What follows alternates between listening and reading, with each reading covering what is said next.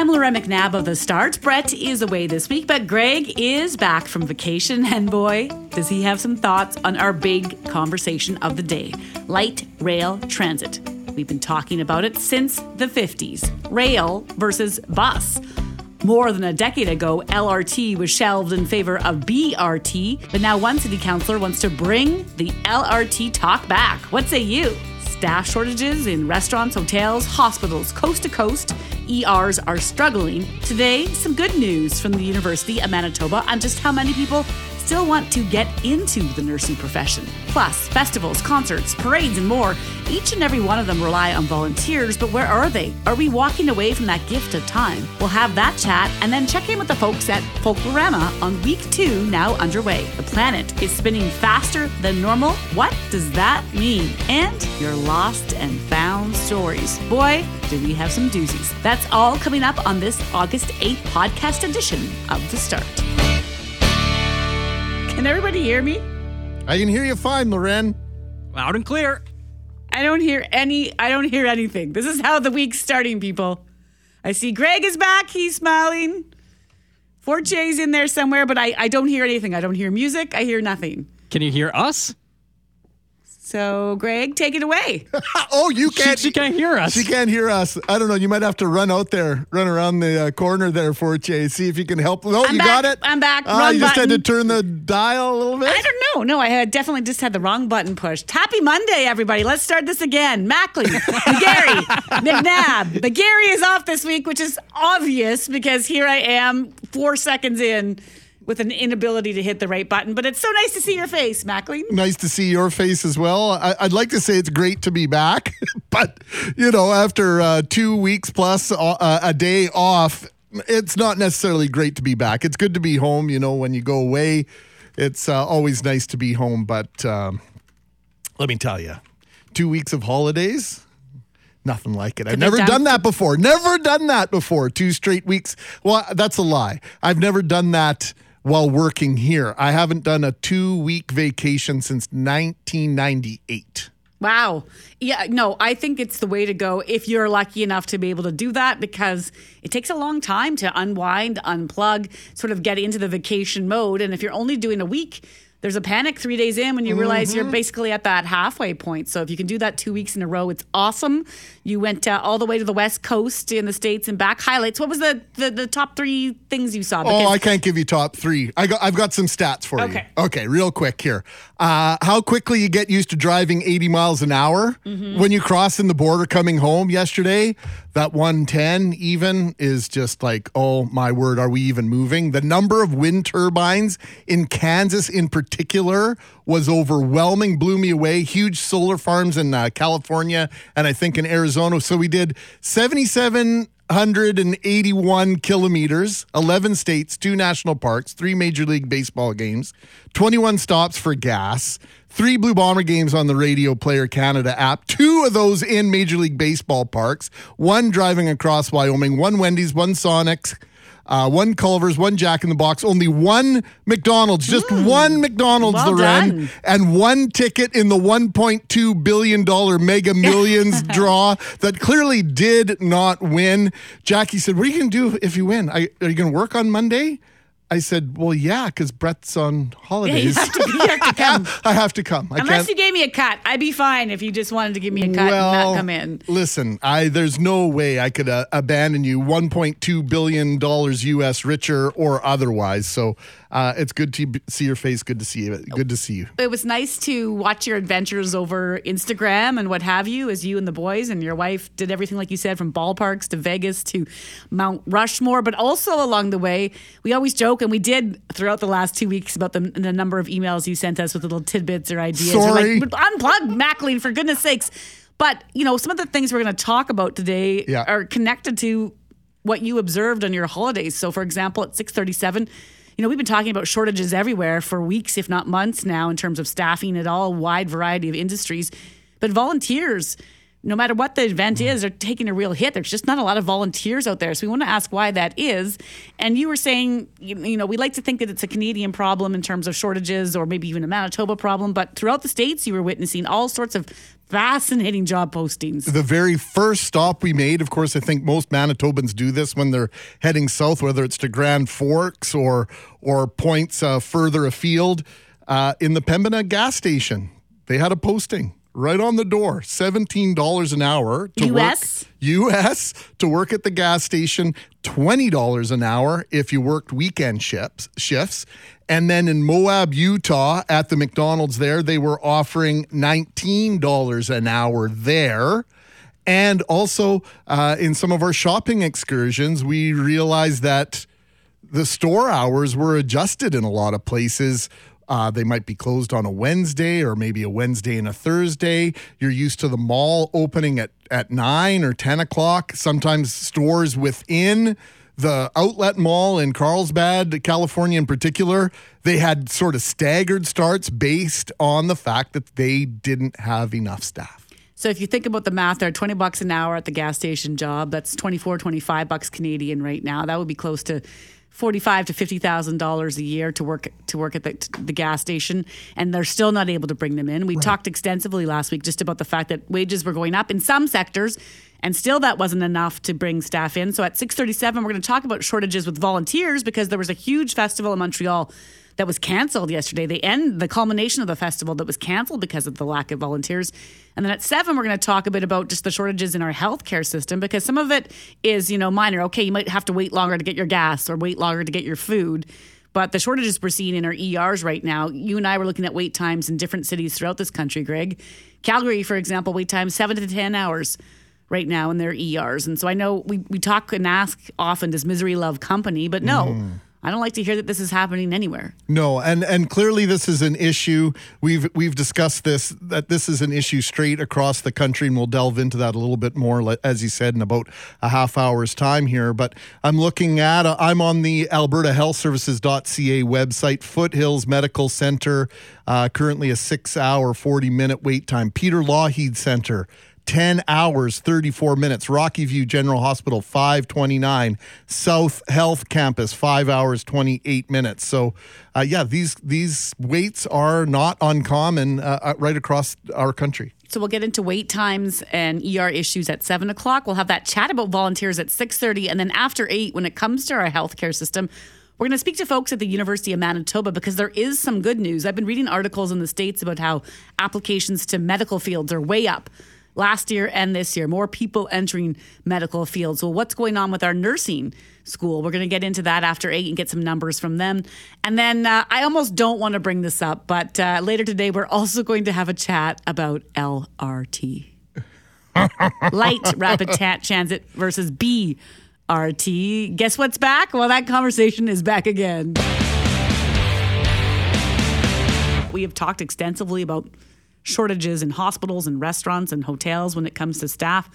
Of late, we're hearing more about a shortage of volunteers. And so we've talked to different organizers of various festivals and events throughout Manitoba this summer that have admitted, you know, in the lead up to their events, it was challenging to bring some of their volunteers back.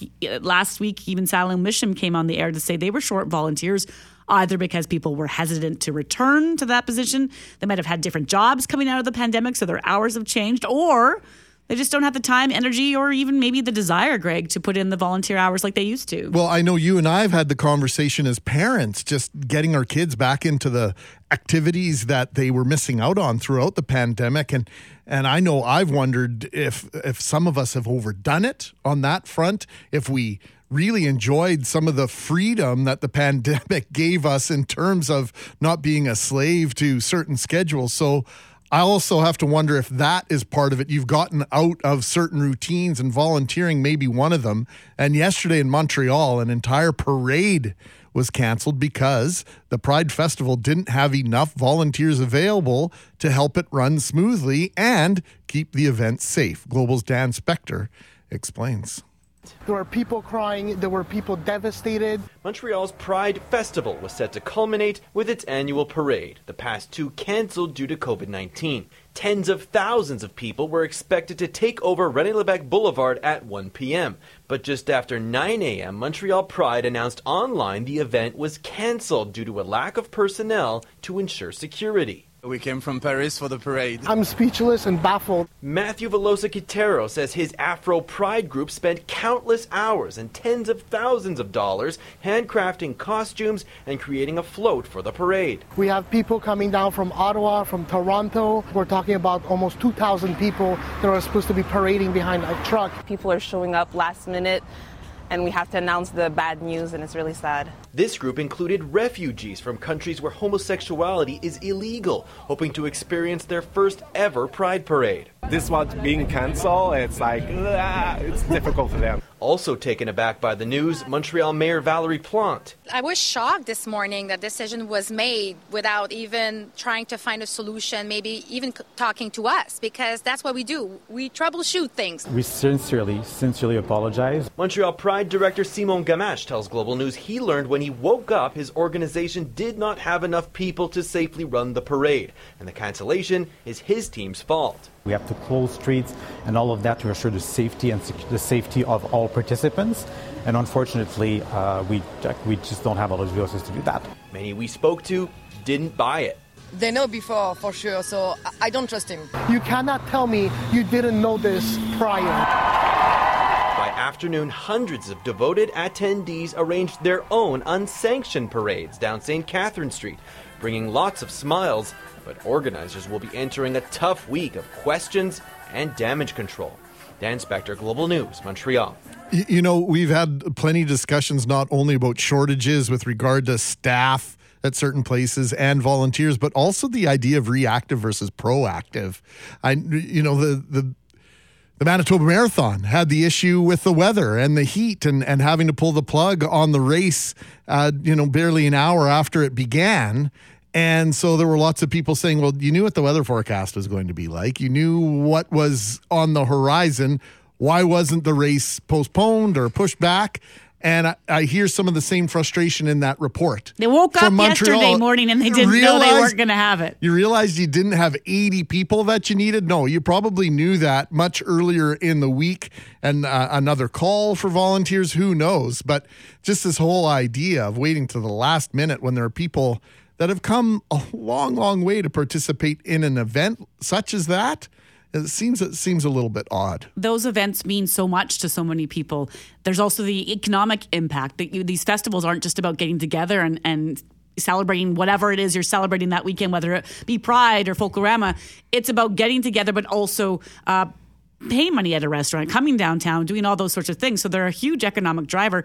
And so I, I wonder this morning, and I'd like to hear from listeners 780 6868. Are you someone who used to volunteer and are just taking a break this summer? Is this a temporary thing? It's, it feels acute right now, but it's not going to be a long term problem or or are we facing a situation we'll see less volunteers because if i just type in volunteer shortage in the news run all across canada calgary volunteer drought. Uh, there's a volunteer drought in food banks spread across the country. We've been hearing that. There's volunteer drought in animal shelters where they're trying to bring people in to foster. The, people are just not putting up their hand like they used to. Not only the everyday things that are required and need volunteers like the food banks and other organizations that count on the generosity of individuals to give up their time.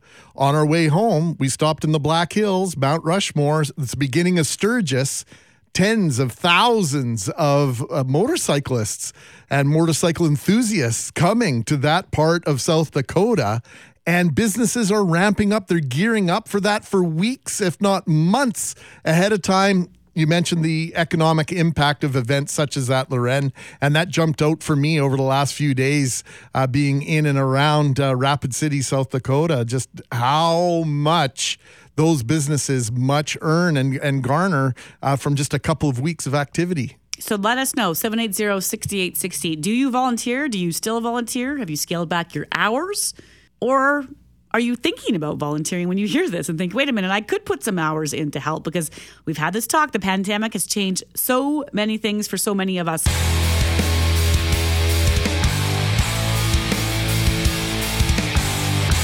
You had an adventure in your series of adventures while you were away on your road trip with your family that uh, has prompted our next conversation. Yeah, it wasn't going to prompt a call to Fairway Divorce Solutions, uh, at least as it turned out. However, it could have gone a little bit differently. Uh, we were uh, we'd made a stop and we're going through uh, our belongings, and and Jackie says, "I'm just gonna." mm, Where are the passports? I said, "Well, they're in that blue bag. That's where they've been for the last eleven days." No, they're not here. I'm like, well, I sat and I filled out everything for the ArriveCAN app. And so I had everything. I'd sat right there at that desk and did it. Turned our entire hotel room upside down, unpacked every single bag. One of the boys said, I think I saw those in the in the trunk of the car. And I said, There's no way they're in the trunk of the car because I did this last night at that desk. They have not let well, sure enough, that's exactly where they were. And I didn't do it at that desk. I'd done it at a hotel the night before. So it's amazing how your brain and your mind and your memory, Jeff Braun, can play tricks on you. I was so Oh, yeah. certain I'd done it a certain place, and that wasn't the case at all. That's part In of the your problem. defense, like all hotel rooms sort of look the same. So Thank you, Jeff. See how that mistake. Thank you, sir. But the difference, I don't know, Braun, he and his wife had convinced themselves that they had sat there. It mm-hmm. wasn't just like Greg was tricking himself. Nope. Half the family was like, well, no, they can't be anywhere else but They this have hotel not room. left this room. The other key part of the story is when you said they've been in that bag for the past 11 days. 11 days into any road trip with your family, you're all going to go a little bit squirrely. Come on. Fair. All right, that's fair. Okay, so we're going to go around the horn here. This is for not you guys. You guys can't win any of these landmark passes, but we'd like to give some away. So for our listeners, send us a text 780-6868. The time you lost something and looked everywhere and found it, you know, days, weeks, months later, or just found it in an unusual spot, or maybe it's the spot you should have looked at in the first place. Uh, Braun, let's start with you, seeing how you had a good chuckle over Greg. Yeah, well, usually I'm pretty good. I'm, I'm a, a a place for everything and everything in its place kind of guy, and I live by myself, so there are no other outward forces, you know, moving stuff. If if it's anything is anywhere, it's because I put it there. But when I was a teenager, I had a real sleepwalking problem for a couple of years, and it was the middle of the night, and I've been up, I've been sleepwalking. I, I think I just got up to go to the bathroom, but then other stuff apparently happened, and my dad finally woke up because I was rummaging all through the house, and he comes out and he's like, "What are you doing?" And I said, "They stole my blanket." He's like, "What? Who?" I was like, "I don't know. Oh. Robbers. They broke into the house and stole my blanket because it wasn't on my bed." My big comforter. I was like, I went. I said, I went to the bathroom and I came back and it was gone. They stole it. And he's like, Oh my god, what's going on with this kid? And we looked around for a while. Then we found it in the bathtub. I, do, I guess that was just part of the sleepwalking business. There, unless there was some master thief that took the bed off my the thing off my bed and put it in the bathroom, but I doubt it. So it's, yeah, found it in the found it in the tub where uh, the last place you'd look. We searched through that whole house for my blanket. Well, that, that's the part, like you'll go looking and you completely ignore spaces That don't make sense. that don't make sense because you're why Right. why on earth like when I say I have put the remote in the fridge I have done that on more than one occasion. And now it's like my second place I look under the couch then I go to the fridge because I've been had it in my hand and I set it down. But it's not logical to look in the fridge. Have you ever slept walk again? I, not not well i don't know because i live by myself so maybe i do and i just don't know it. That could be. But uh, when i was a teenager it happened a few times. I'd go my grandma lived with us and she'd said i'd come downstairs and have like full conversations with her and she'd be like she could tell that i was sleepwalking and she'd just sort of let it go and then suggest why don't you go back to bed jeff? That'd be oh interesting. Okay uh, Forte how about you? You're a pretty organized guy too Jeff. Yeah, I, I like to think I am. For me, it was losing my keys was last winter, and uh, the night before I went out for a walk and I had my ski pants on, and so when I woke up in the morning, because I take a cab to work in the morning, and so they call me when they're downstairs and get that call, and you know go to pick up my wallet, my keys, get everything in my my pockets, and I cannot find my keys anywhere. And I'm freaking out because the cab's here. They're not going to wait. I got to get to work. It's, you know, 5.15, 5.20 in the morning, and I don't have time to be searching around for my keys. So, you know, I thought, like, went for a walk last night. They got to be either my jacket or my ski pants. Go into my closet, look at my ski pants, which I had hanging on my hamper in my uh, closet. Not in there. So I'm freaking out. And so I start tearing things apart. Finally, long story short, go into my closet and I rip out my hamper out of the closet. And there they were behind the hamper. Oh, God, the relief. Oh, yeah, I feel the relief for you, Jeff. Absolutely. Uh, I was missing one of our car key fobs for our car, and and uh, anyway, Jackie was tidying up a couple days before she came away, and she found the key fob and a pair of jeans. And those key fobs are expensive mm-hmm. to Well, replace yeah. three, mm-hmm. four, five hundred bucks, right? And I don't have a spare key either. And I can't like it's like I said, five fifteen in the morning. I'm not gonna wake up my landlord. There you go. All right. It's it's something that happens to our short term memory where, where we completely. I don't know if this happens to you guys, but I will. I've said this before. I'm not organized. I think that's clear. And I will, but I'll put things away in the same spot for safekeeping. I always say to my husband, I put it away for safekeeping, and it's the same spot. But I didn't. I did not put it there because if it was there, it'd be there. And it never is. Somewhere on my way to the safekeeping spot that I call it, I have just set it down somewhere. And then I've erased that from my memory and that can be really big things we we lost for two years some gift cards that were given to us at our wedding discovered them two years later these series of home depot cards and so you know we, we that was hundreds of dollars worth of money just lost it i've lost the passport before for weeks on end haven't been able to find that and more recently i don't know if this happens to you guys where i will lose clothing items for years on end like where is my favorite pair of jeans or my favorite dress and I had this pair of shorts I wore a lot last summer, and up until last week was looking for them, couldn't find them, couldn't find them, couldn't find them. Did I give them away? Did I give them away? Finally, just all of a sudden, just sitting there on the shelf. There they are. Guess what? They don't fit. Too fat for them. so I spent like the last eight weeks looking for them, and then I had the whole crushing moment of like, oh, 2022 summer Loren is a little larger than 2021. So I always have I have the opposite problem where I f- continually find clothes in my closet and I don't know where they came from, and it's, I'll be wearing a shirt. and Like my a surprise be like, outfit? That's a yeah. It's like oh, that's a nice shirt. Where'd you get it? I was like, I have no idea. I think. Maybe my dad left it here the last time they came to visit because he'll do that sometimes. The He'll blanket like, robber is planting shirts in your in your closet or your other dresser, Jeff. I like how you also wear it with zero qualms. This could be someone else's shirt, but they're not getting it back now. it- found it in my closet.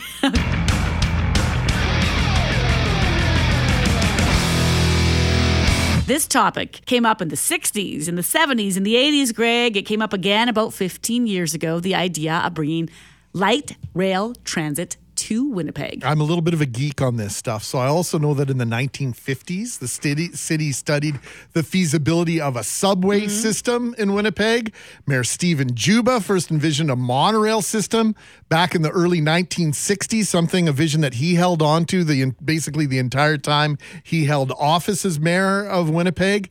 But in the end, Winnipeg opted to go with an expanded BRT system, not LRT, not monorail, not subway. And bus rapid transit was the name of the game since the 1970s, with the first extension on Jubilee opening in 2012 at, after at least one false start. And the second leg, and Loren, this is really the completion of the first leg of BR, BRT to the university, open in April of 2022. And conversations and consultations continue around other BRT lines. Bus is the future. That's what we've been told. But now, one city councilor thinks we should take another look at LRT at least on one major thoroughfare. Brian Mayes, in a piece in his community paper last week, said, I think we can bypass the BRT stage and move to LRT, at least for the St. Mary's Main Street line. We're joined now by said councillor, St. Vital councillor Brian Mayes. Good morning, Brian.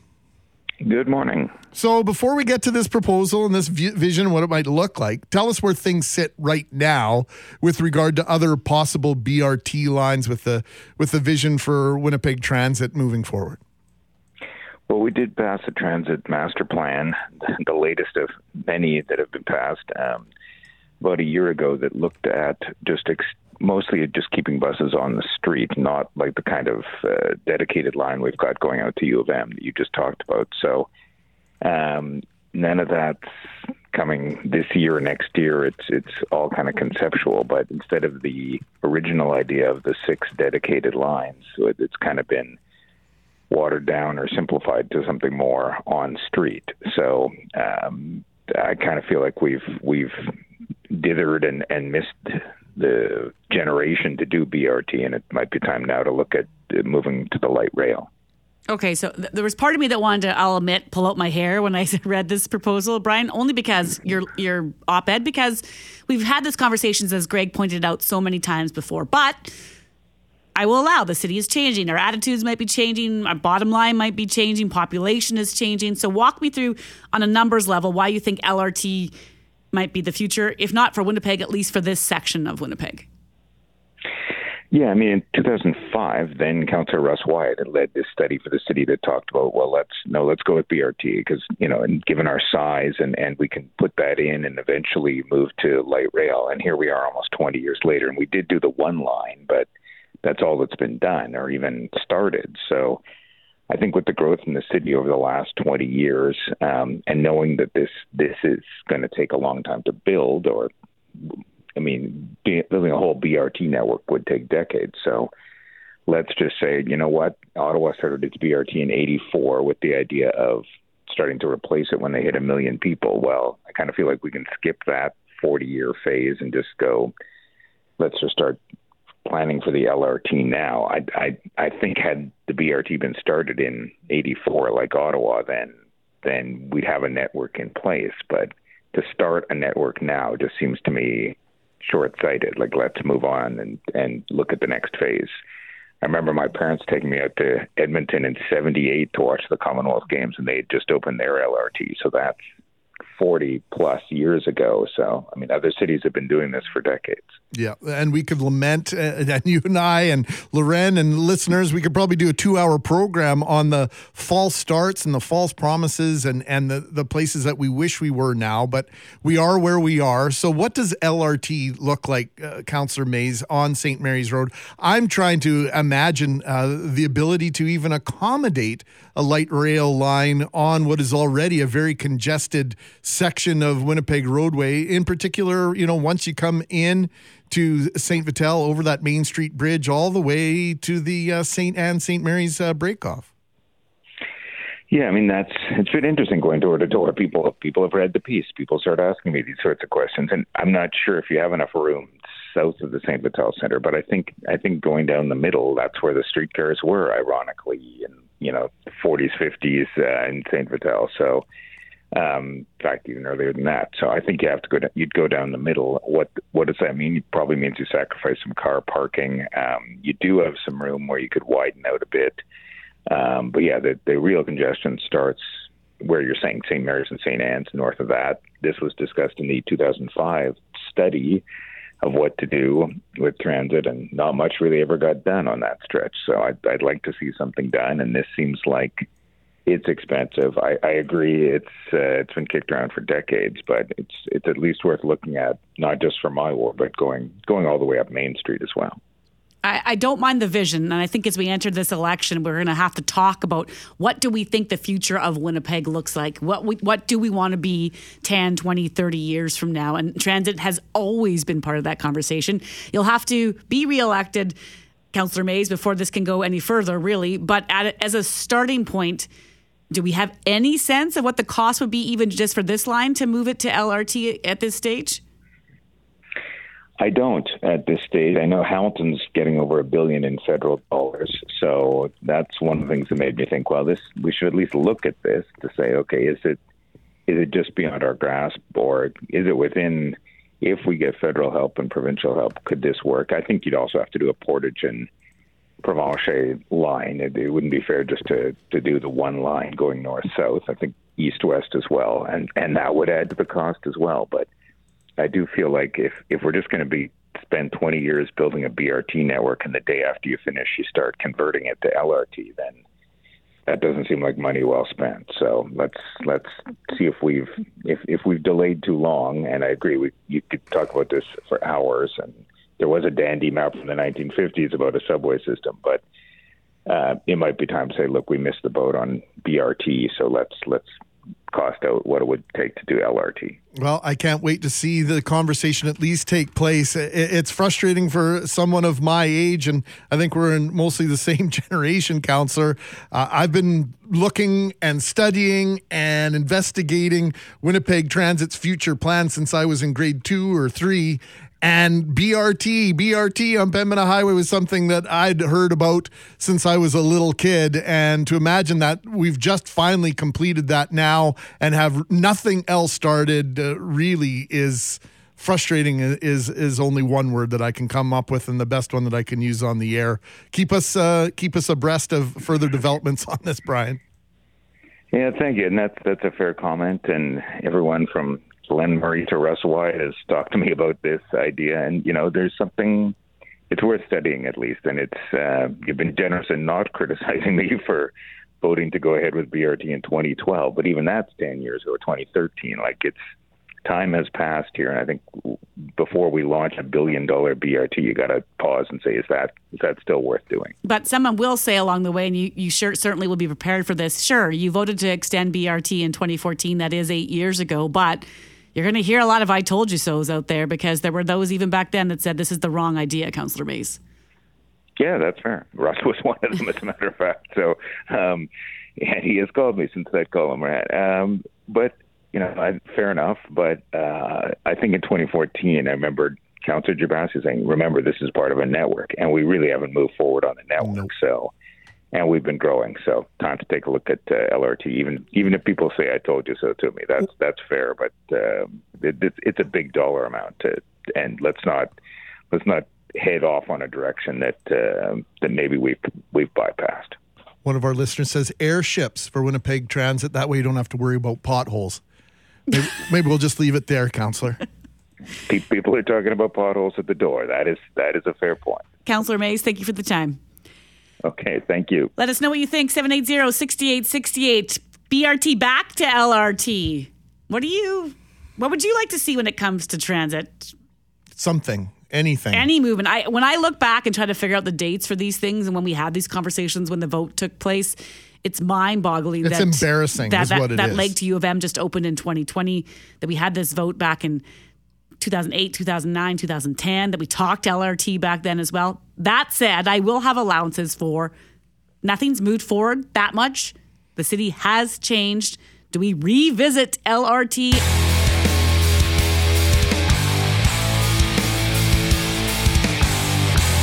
when COVID hit about two and a half years ago, our healthcare system, as we know, was put under the microscope. But instead of people turning away from careers in the medical field, which you think might have happened, applications to become doctors, nurses, and more, they actually jumped in several places across North America. Yeah, in the fall of 2019, there were 280 applications for the 120 spots at the University of Manitoba nursing program. This fall, 447 people had applied. Netha Dyck is the Dean of the College of Nursing at the U of M and joins us now. Good morning, Netha. Uh, good morning. So, what are you hearing from students as to why we're seeing that increase? Why do they want to go into this vocation? Well, first of all, we're really delighted uh, with the significant increase in the number of applicants to our University of Manitoba Bachelor of Nursing program. We've increased, as you noted, from about two applicants per seat to about four applicants per seat over the past two years. And what we're hearing from our prospective students uh, is that it's about their desire to make a difference in people's lives. Uh, students have had a greater exposure to the work of nurses during the past few years, as the role of nurses and the profession of nursing has been front and center in the media during the pandemic. And, you know, while the nurses' work is very stressful, it's also very rewarding and meaningful. So when they hear about the concerns related to the shortage of nurses, many feel compelled to contribute and to make a difference. And they're ex- excited about the opportunity to provide care and service to patients and families that are in need. Well, there's certainly going to be a job for them when they come out of that program, giving all we hear, uh, Dr. Netha Dyck. But I'm curious, you know, we talk about the increase in applicants. So you say there's, you know, kind of a 60% increase here, which is excellent to hear. But I'm curious, is that because we've also added more spots? Because I know that was part of the equation for the province. We need to beef up our nurses, and so we're going to add more spots at the university? Or is this for the same number of spots that we're seeing this type of increase? Uh, the increase comes with the same number of seats that were available. We will be, however, addressing the uh, uh, playing our part in contributing to addressing the nursing shortage by adding a third intake of 120 students. So that will start. Uh, our first in- additional intake will be in May of 2023. So the additional applicants are actually coming ahead of uh, our uh, seat increase but the opportunity will be for them. Now, right now, the, the have to wait for some time to get into our program, given the uh, high number of applications mm-hmm. to the program. And this way, they'll be able to enter the program earlier. We'll be admitting 120 students in September, another 120 students in January, and now adding that additional third intake of 120 students in May.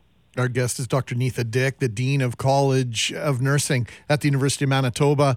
And uh, Dr. Dyck, I, I, you know I went to university in the early 1990s. Had lots of friends that went through medical school, nursing school, and a great number of them ended up leaving Manitoba in the mid 1990s, in particular. Do we anticipate the same issue here, getting educated in Manitoba and then plying this trade, this calling, as it were, elsewhere? You know, we're very fortunate that our graduates are staying in the province and contributing to care and service here in our own healthcare system. So 97% of our graduates uh, are employed in Manitoba, and that has been for decades already. So we're really fortunate. There's always a few that will be leaving the province for mostly for family reasons, um, but um, you know, 97% are working here in the province and, and making a great contribution.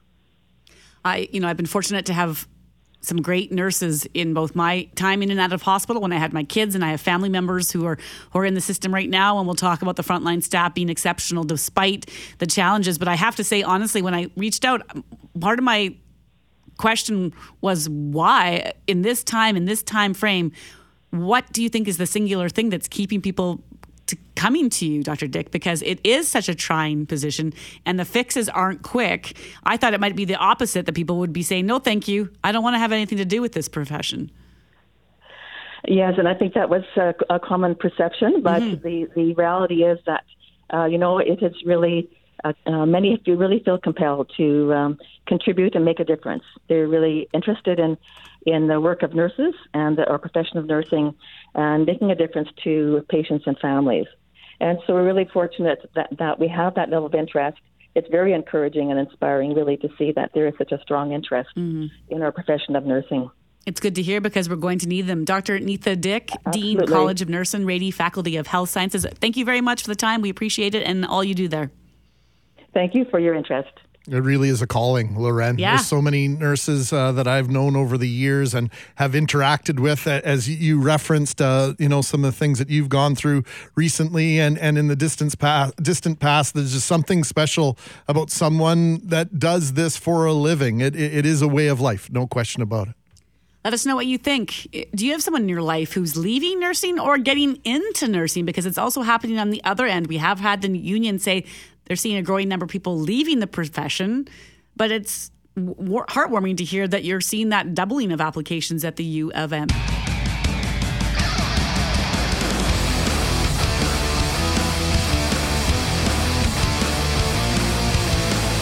so many great Blue Bomber fans out there, but there are those that are getting on the bandwagon, Greg, because why not? The wins keep coming heading for could be 10 and 0 this week. But in the meantime, we've talked a lot about the wins. We've also talked a lot about the schedule, and it's another week for the Bombers without a break. That's right. It's the Blue Bombers look to match a club record set way back in 1960 with their 10th straight 1 and 0 week. The team is also looking forward to some much needed time off. Derek Taylor is the voice of the Blue Bombers and DT. The phrasing is important here in my mind because we want to make it clear there is and must be a difference in the way the Blue Bombers approach the upcoming bye week. Looking forward is different than looking ahead to some time off. Fair to say?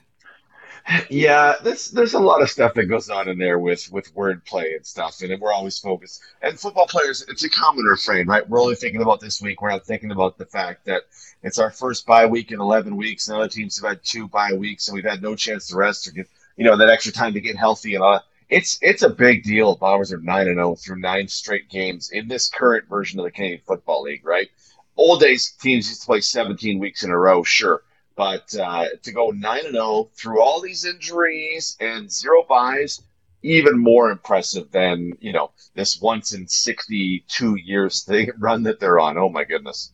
Well, actually, Greg shared this morning a stat that Dave Naylor tweeted out, and that's that the Blue Bombers have gained one mm. one more yard on offense than they have surrendered surrendered defensively. So that shouldn't be a stat for an undefeated team. That would be a stat for a 500 team.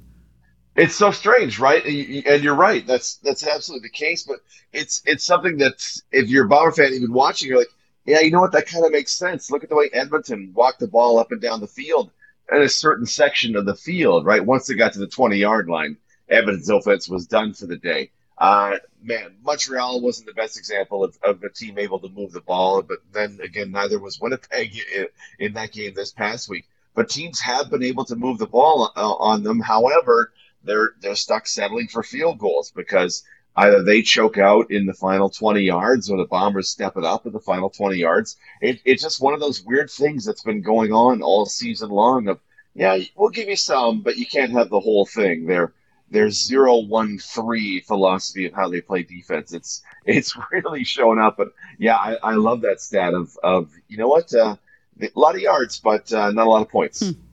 Uh, DT, I, I, was crisscrossing uh, the United States. I, I, listened to the, the last three road wins uh, one in Kansas City at a Royals game, uh, the other at a Padres game in San Diego, and then the latest win in Montreal driving across Wyoming. And the Blue Bombers have been crisscrossing the country as have you. Time zones, lack of practice, and recovery time.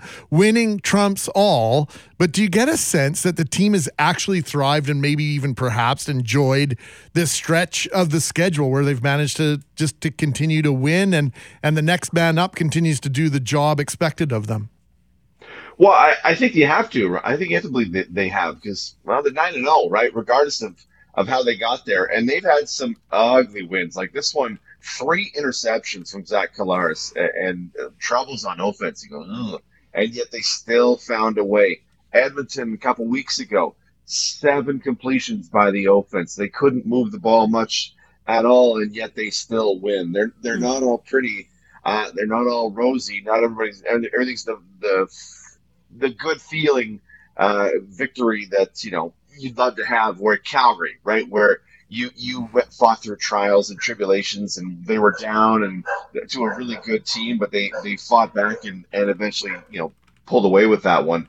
I think they have to just absolutely love where they're at. Well, it's it's three wins more than any other team. Other teams have had pretty wins. BC had a pretty uh, blowout win over Edmonton uh, this this weekend, but uh, they're six and one and they've lost to the Bombers. So yeah, however you get to nine and zero, I gotta feel like they feel pretty great about it. Yeah, well, they're feeling pretty good. Your dog sounds like he's feeling pretty good, or she's feeling pretty good about things right now, Derek. Before we let you go, you know, you talked about it being like not the perfect win, not pretty wins. The last one was ugly, or at least it started off fairly ugly. Will that be where questions you go for the coach tonight? Coach's show from seven to eight here on CJOB.com. What what kind of things do you think you'll hear from fans tonight? I, sus- I suspect we'll have uh, like this is three straight games where the run game has been fantastic. mm hmm Brady Oliveira looked dynamite again. I suspect We'll have some in that. We'll have questions about, hey, what was Zach seeing or not seeing? Because three interceptions and a fumble is is something worth talking about. Uh, but uh, I mean, when you like you say, first time since 1960, they could be 10 and 0. Uh, I think there's going to be a lot of praise for Coach O'Shea and company tonight. Uh, what are you doing with the bye week? Not that you're looking ahead to anything other than Thursday night. Are you, you, you got to drive back to Regina to get to some more stuff, or are you done with that?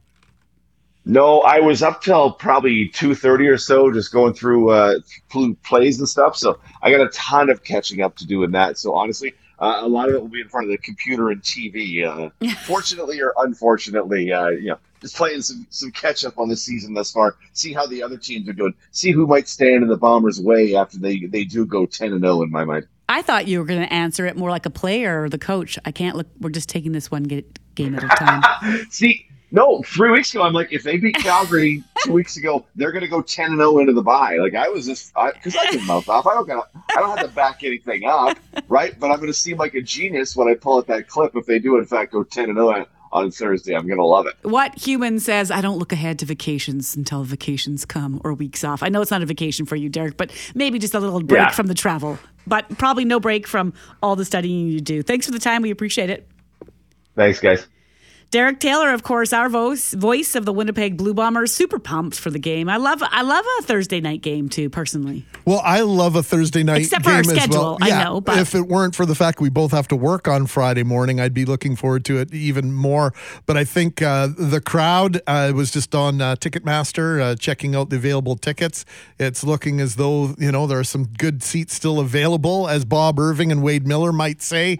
Uh, but uh, the fans seem to be coming out in droves to support this team, and and why not? Look what they've done, and to be ten and zero, they're wearing those those new. Uh, they're gonna, what, what are they calling them? The retro or alternate jerseys with the with the big W on the front. And uh, listen, uh, this is a very good football team, and I don't, you know, you don't need to hear that from me, but the opportunity to get on in on a little bit of history. Never mind what they've done over the last two years. What they're doing this year is very special because they're doing it in a different way. This is a team that's been been bombarded by injuries, and they're not steamrolling over teams and they're finding different ways to win every week. And and to me that that's almost more enjoyable than the steamroller thing because it's fun to watch because you, you think it, I said Thursday night, uh oh, this is the game they're going to lose off that hop, and then suddenly we're back in it, and we're back in it right to the finish, back and forth, back and forth, right. So that was fun, and of course, Greg, you had to have heard that f- horn from wherever you were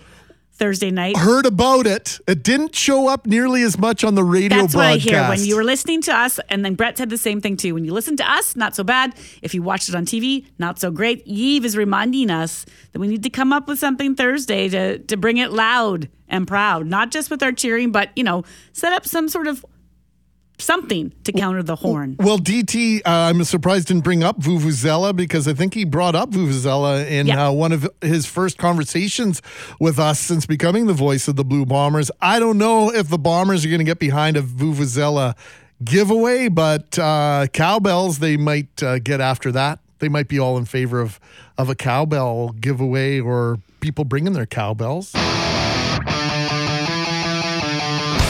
So many of you have been talking about the fun you've been having at Folklorama, the food you've been eating, the music that you've been dancing to. I love all the shares on Twitter and other social media platforms, Greg, of just what people are getting up to when they're at Folklorama, whether hitting the stage or singing or dancing. But uh, for me, it is all about the food. And of course, to bring week two, which has 12 new pavilions across the city, it just got underway last night. They can't do it without a whole host of volunteers lining up to help them out. I'd like to see more pictures of those volunteers versus the politicians. With all due respect to our po- political friends, uh, those are the people that really make Folklorama tick. And uh, volunteers are such a critical part of the success of this annual celebration of Winnipeg's dynamic multicultural landscape. And Lizzie Kovach is a spokesperson for the Hungary Pannonia Pavilion, which takes place at the RBC Convention Center. Lizzie joins us now. Good morning. Good morning. How are you guys? We're doing really well. Now, I, I wanted to make sure that we we scheduled this conversation late enough in the morning that so that you could recuperate from night one. I heard from one of your longtime volunteers that the food line was as long as she's seen in a long time. How was night one from your point of view, Lizzie? Uh, absolutely. And first of all, I'd like to thank you for giving me a little bit of time to get some rest. It was a really late night. Uh, I think we were on a bit of a high from the sheer fact that we did not know what to expect this year. And our night one last night, we blew it out of the water. We've never seen such a big crowd. Um, we've never sold so much food on the first night. So it was incredible. We're so appreciative of the support and obviously super appreciative of the volunteers, as you had mentioned earlier.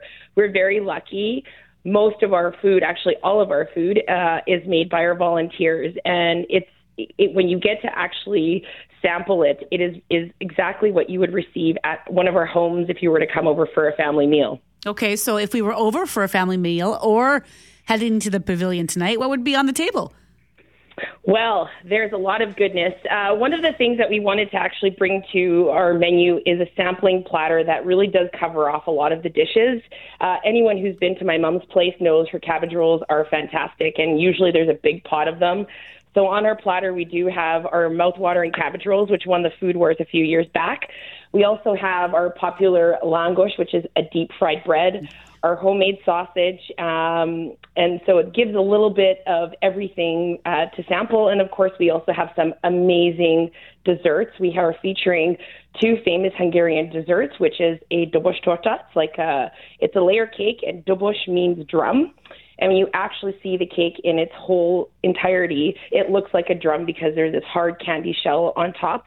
Uh, and then our kremesh, which is a custard-based dish, which is amazing. Uh, Greg, you scheduled this late enough for her, so you could have a, a, rest after a late night. But it's too early for me because now I'm starving. So I don't want to be mad, but I don't know why I do this to myself probably every day, Greg. Well, this is just uh, par for the course here, Lizzie. So uh, you can't see us drooling all over the microphone, but uh, trust us. I am frantically googling fried bread. I'm like, what? what? I heard, I heard a little bit of an extra reaction from Lorraine. It was under the radar, but I was like, oh yeah, she's googling the fried bread. Hey, Lizzie, how long have you been involved eh, with the, this pavilion with the Hungry P- Pannonia? Am I saying that correctly? Yes, you are. Uh, this is actually my 40th year wow. dancing with the group. Uh, I've been part of the dance group for a really long time. I've actually lost track uh, how long I've been teaching, and I've been co-coordinating for the last five years. But have been a big part of this community, and I'm really fortunate. And my brother, my mom, and dad have been involved this entire time, and I think it's really great that our parents have passed on this legacy to us. We love the music. We have a live band that's here from Hungary. They're fantastic. So, another really great piece. But our parents have really instilled the importance of culture and passing on those legacies. And it's really great uh, to see all this come together and see all the families back together. It's been a couple of long years, but last night was extremely rewarding for all of us. Well, what we're hearing from the various pavilions, Lizzie, and, and you're again for our listeners just joining the Hungary Pannonia Pavilion, is that the demand to get to Folklorama is huge, but there was a challenge for some folks and, and for some pavilions to restart after this two year break to get their pavilions Absolutely. up and running again because volunteers might not be coming back in the same way that they did for a whole host of reasons. What were you hearing from volunteers like in the lead up to this, Lizzie? Uh, you know, it was, we are really lucky. We have um, a lot of people who have come back, and we understand that there have been some challenges. Uh, we were sad to hear that so many pavilions were not going to be participating this year because it's such a big annual event for the communities and such a focal point for those cultural groups. Uh, we were, you know, initially we thought we weren't going to be able to have enough people, but we've been able to go through the Rolodex and, of course, even reach out to some of our past dancers and past supporters who may not have helped out in a long time, and they were really appreciative to get the call. So uh, we're extremely lucky. Our kitchen is we we have some staples there. We've got our parents, our grandparents, our aunts, our uncles who've been there helping, uh, and now slowly they're passing the reins to the next generation as well. So it's nice to see some of that succession. And again, I think it goes back to having families instill the importance of culture so that we can continue to keep that volunteer funnel full. Yeah, it's such a wonderful part uh, of Winnipeg, a celebration of these communities that make our community tick. And I, I said this, you know, at the beginning of the, the Russian invasion of, of Ukraine. Ukrainian culture is Manitoba culture now, and Hungarian culture has become a part of Manitoba culture. And you could go through the long list, including the Egyptian Pavilion, which is also at the RBC Convention Center. How convenient is that to have two pavilions under one roof essentially? It's fantastic because people can park and and stay for the evening and not have to worry about driving to the next venue. I think that's one of the sometimes the deterrence for people to get from one to another is there is a big rush in between, but the convenience of having two venues in the convention center is fantastic because you'll have folks that will go from one pavilion to the next and it's a great way to cross promote each other's culture. I think it's amazing. All right. So if we want to head there tonight, what's the timing? Okay, so we have three shows: six forty-five, eight fifteen, and nine forty-five. Uh, I would recommend if you are interested in trying some of our amazing food, and I forgot to talk about the bar as well. Okay, you can. Oh, the bar. So we're just going to really do this to me now. Okay, I thought you meant like a uh, yes, dessert have, bar, but you mean a drink bar. Yes. So we were not able to get in a lot of the imports we would typically bring in, and We've had to work with some of our friends and the Baltic brothers who are part of the Polish community who we're extremely close to, uh, came in to help us out a little bit because we've been able to use one of their spirits to, which is very similar to one of the Hungarian ones, And then what we did was we put a twist on some of the items that we already have. So we've made some really refreshing cocktails, and they pair extremely well with the food. They they purposely paired it to go with the deep fried bread and all the deliciousness of the cabbage rolls and sausage. So I hope you guys will have time to stop by. Isten hozta, am I saying that right? Isten hozta. Isten, and what and what did I hopefully what does that mean?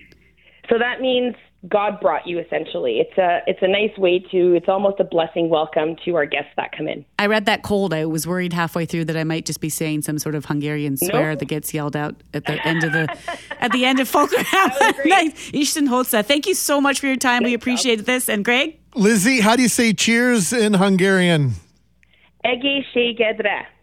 Oh, that's way too many words. Can we shorten that? somehow? So let's say just say see ya. There we go. See you later.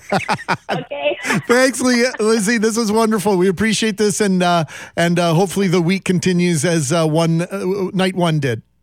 yes, thank you so much. I appreciate the time. Have a great day.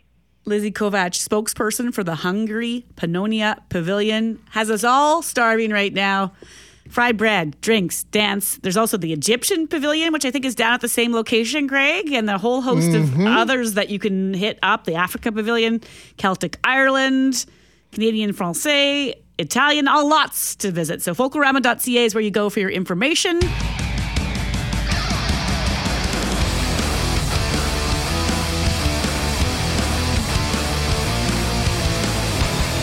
I can't decide. I just sent Greg a text. Maybe not. Maybe I should pick someone else because we collaborate on this. But there's been so many good stories Oh, come so in this morning stories. from our listeners. It started off, Greg. Basically, you lost your passports for a brief period of time this Yeah, could not find them anywhere, but we were calm, methodical, and one of the boys said, I think I saw them in the trunk. No, they're not in the trunk. they haven't even been out in the trunk anyway. Of course, they were in the trunk, the last place they were supposed to be. But it, yeah, it got us uh, off on this conversation of things lost and then found in the most peculiar spots. And boy, have you ever stepped up with some incredible stories this morning. Okay, so take jeans away here. While water skiing at a friend's cottage in Lac Lu during the 1980s, my father in law had his agriculture graduation ring from 1951 slip off his finger, never to be seen again. Or so he thought. Fast forward 10 years later, the friends, grandkids are out on the water, and the ring was found. At 93, he still wears it with pride to this day. And I think maybe, Gene, if you would have told us how it was found, you might have found a way to slide into our first place uh, ranking here this yeah, morning. they were out on the water, but were they digging in the sand? Did they step on it? Because Mm-hmm. that's what's incredible. And so the detail of this story is why Eric is our winner. I'm going to kick off the first part and then you carry it away. So, first of all, Eric says, When my grandpa Athens passed away in 1980, my grandma passed his wedding ring down to me. Many years later, when I got married, we decided to use my grandpa's wedding ring as my wedding ring because of its meaning. I'm not a jewelry kind of person and I work out in my shop a lot, so I never wear my ring in the shop. 2014, I decide to go out to the shop to do something quick, get out there, realize I still have my ring on, so I quickly take it off and put it in my pocket. After finishing what I'm doing, I wash my hands, go to put my ring on, and much to my horror, it is not in my pocket. Eric says I was absolutely sick to my stomach. I searched everywhere, retraced my steps. My wife and friend came down to the shop, no luck. For an entire year, I never took the garbage out of my shop. I went through everything. My wife even bought me a metal detector in case my ring found its way on the gravel driveway. I was devastated. Again, fast forward about a year. I'm working on my beloved 1937 Dodge truck, working on some wiring under the dash. There I am, laying on my back on the floorboards, take one of my many screwdrivers to loosen a wire, and there, stuck on the end of the screwdriver, is my wedding ring. And yes, I immediately took a picture. I guess I put the screwdriver in my pocket. When I actually did have the ring, it fit perfectly on the end of the screwdriver. When I put the, the screwdriver back in the toolbox, it was at the back, and I just never used it for an entire year. We certainly celebrated that. And a few tears of joy were shed. I'm feeling emotional Yes! reading it. The odds of so you put the ring in your pocket, the odds of the ring then sticking to the bottom of the, you know, getting caught in the bottom of the screwdriver. Wow. And then to not use that screwdriver for a year, it could have gone a lot longer than that. So Eric, you are our winner. You're going to get a family four pass Tickets and treats, Landmark Cinemas. The movie is Gulliver's Travels. Enjoy. Thank you all for your feedback this morning. It's been tremendous. Well, if it feels like you're losing time in your day, you might be right. this from a story in Global News. Uh, globalnews.ca. Scientists claim that on June 29th, 2022, the Earth spun faster than normal, making it the shortest day recorded since the 1960s. Now, you'd likely know the average day is 24 hours long or exactly 86,400 seconds. According to CBS, who spoke to Leonid Zotov, a scientist at the Sternberg Astronomical Institute of Lomonosov, Moscow State University, June 29th was 1.59 milliseconds shorter. Scott Young, planetarium's astronomer at the Manitoba Museum, is our guest. Scott, I want my 1.59 millisecond back. What's going I on know, here? We, need, we all need discounts on rent and that, that kind of stuff, right? Yeah. Yes. You know, for for a world that still messes around with daylight savings time, where we you know add and subtract an hour a day, worrying about milliseconds seems pretty minor. So when we hear this, what do we make of it then? Like when we obviously it's been documented and noted for a reason. What would be the takeaway as to well, why does this matter? Well, I guess there's a couple of things. First of all, it kind of tells us that our scientific and uh, you know measuring equipment and stuff like that has gotten really, really precise. We used to just care about you know the the sun rises and the sun sets and the day is 24 hours long and and we've got these clocks that measure that.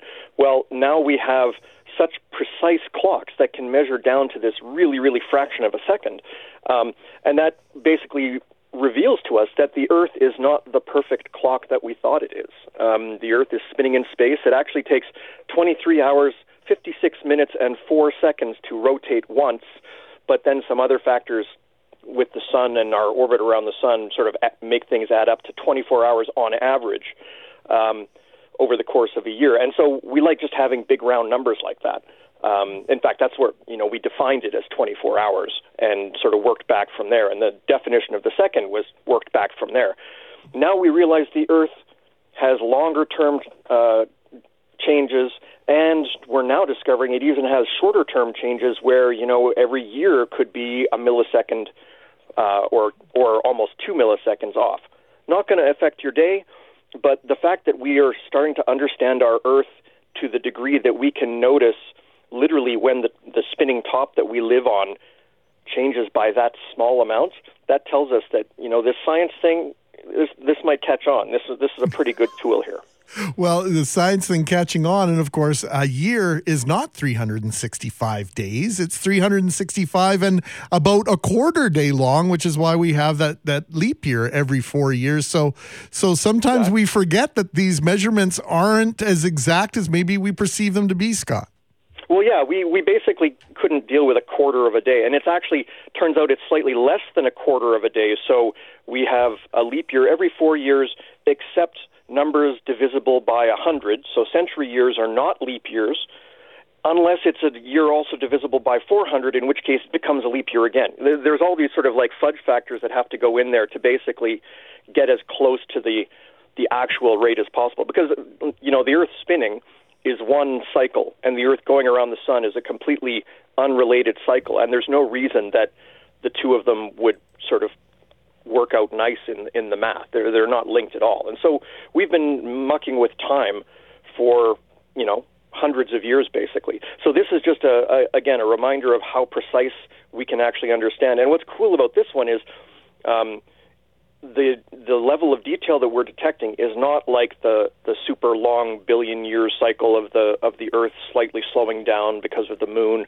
It's not to do with the tides or or any of those things. It's actually to do with you know literally glaciers melting and that shifting the weight of the Earth enough to create this slight change. We're we're seeing the effects of the environment changing on the rotation of the planet. So it sort of I mean it's a it's another piece of evidence in the whole um, climate change kind of kind of discussion.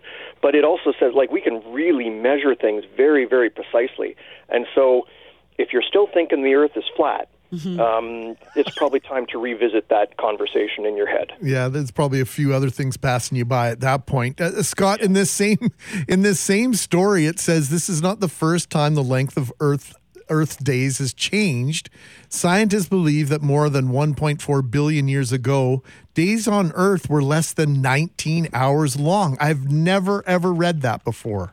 Yeah, it, it turns out the Earth was spinning faster um, because the moon wasn't in exactly the same place, uh, distance from us originally. It was closer, and that actually, the, the gravitational interaction of these two things basically um, meant that the Earth is uh, was faster in the in the earlier years, and is now slowing down eh, on a very predictable kind of rate. But it's it's still something like a second in a century. It's not a huge amount, uh, so we don't have to worry about those changes. But again, that's something we sort of have understood, and uh, this is sort of a more random change on top of that. So we've got sort of these these regular long-term cycles that we've sort of understood for quite a while, and this is really the first time that we're seeing.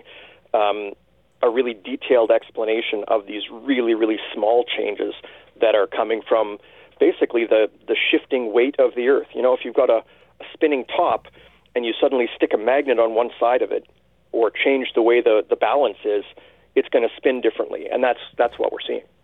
I'm putting you on the spot here, Scott, but what is the machine that measures or counts the spins or counts the movement or, or takes a look at what angle we're at in space? Because as it shifts, what's watching that? Right. Well, it's the big odometer in the sky, basically. no, um, we, it, it is literally watching the rotation of the stars above us. You know, the sun rises and sets all the stars and things like that. We can now measure the position of stars really, really precisely, and so we can measure um, exactly how long it takes the Earth to rotate around once, because that's basically the time that it takes for a star to appear back in exactly the same spot as we sort of spin around. Because the stars are so far away that they don't, you know, they're essentially infinitely far away. The sun is actually close enough to us, and we go around it. So if we use the sun as our as our milestone, like we like we have for thousands of years, it throws the numbers off. But using the stars is really, really precise way of measuring the, the Earth's rotation. Uh, uh, one of our friends, one of our listeners, Mike, says it's simple. The Earth sped up because we had more wind this year. Duh. uh, the international. Well, actually, it's interesting. The wind oh. has a lot to do with things. Okay. It's, it's moving okay. around mass in the atmosphere. Yeah, seriously. I I was kind of blown away as I, I, I dug into some of the the. I tried to read the reference paper, and it's it's pretty complex stuff, but one of the things um, when you get the El Nino years where you're actually blowing around hot and cold air on a large global scale, that level of change effectively changes the weight distribution of the planet because you know hot air rises because it's it's less dense, it weighs less, and essentially it's moving uh, more material higher up into the atmosphere. Like a figure skater, when they stick their arms out, they slow down and then they pull their arms in and they spin faster. Mm-hmm. Well, if you're moving things up and down away from the surface of the Earth, that's the arms, and that will affect the spin, even even very very slightly. But we can now basically detect the effects of wind, and and I, I suspect the, the hot air um, or wind uh, idea is probably you know related to a lot of the chatter and talk that we hear, right? But well, the good old butterfly effect is is an actual thing thing.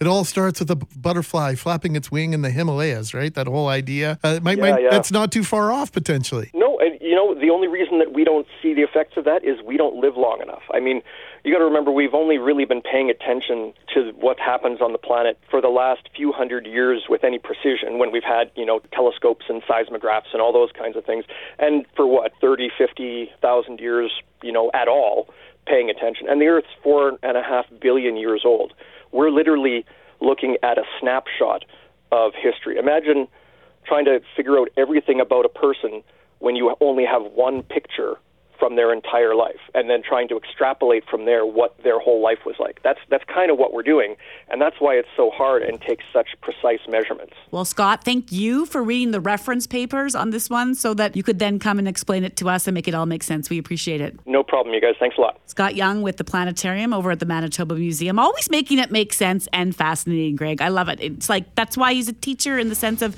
teaching folks who walk through there. We really appreciate that.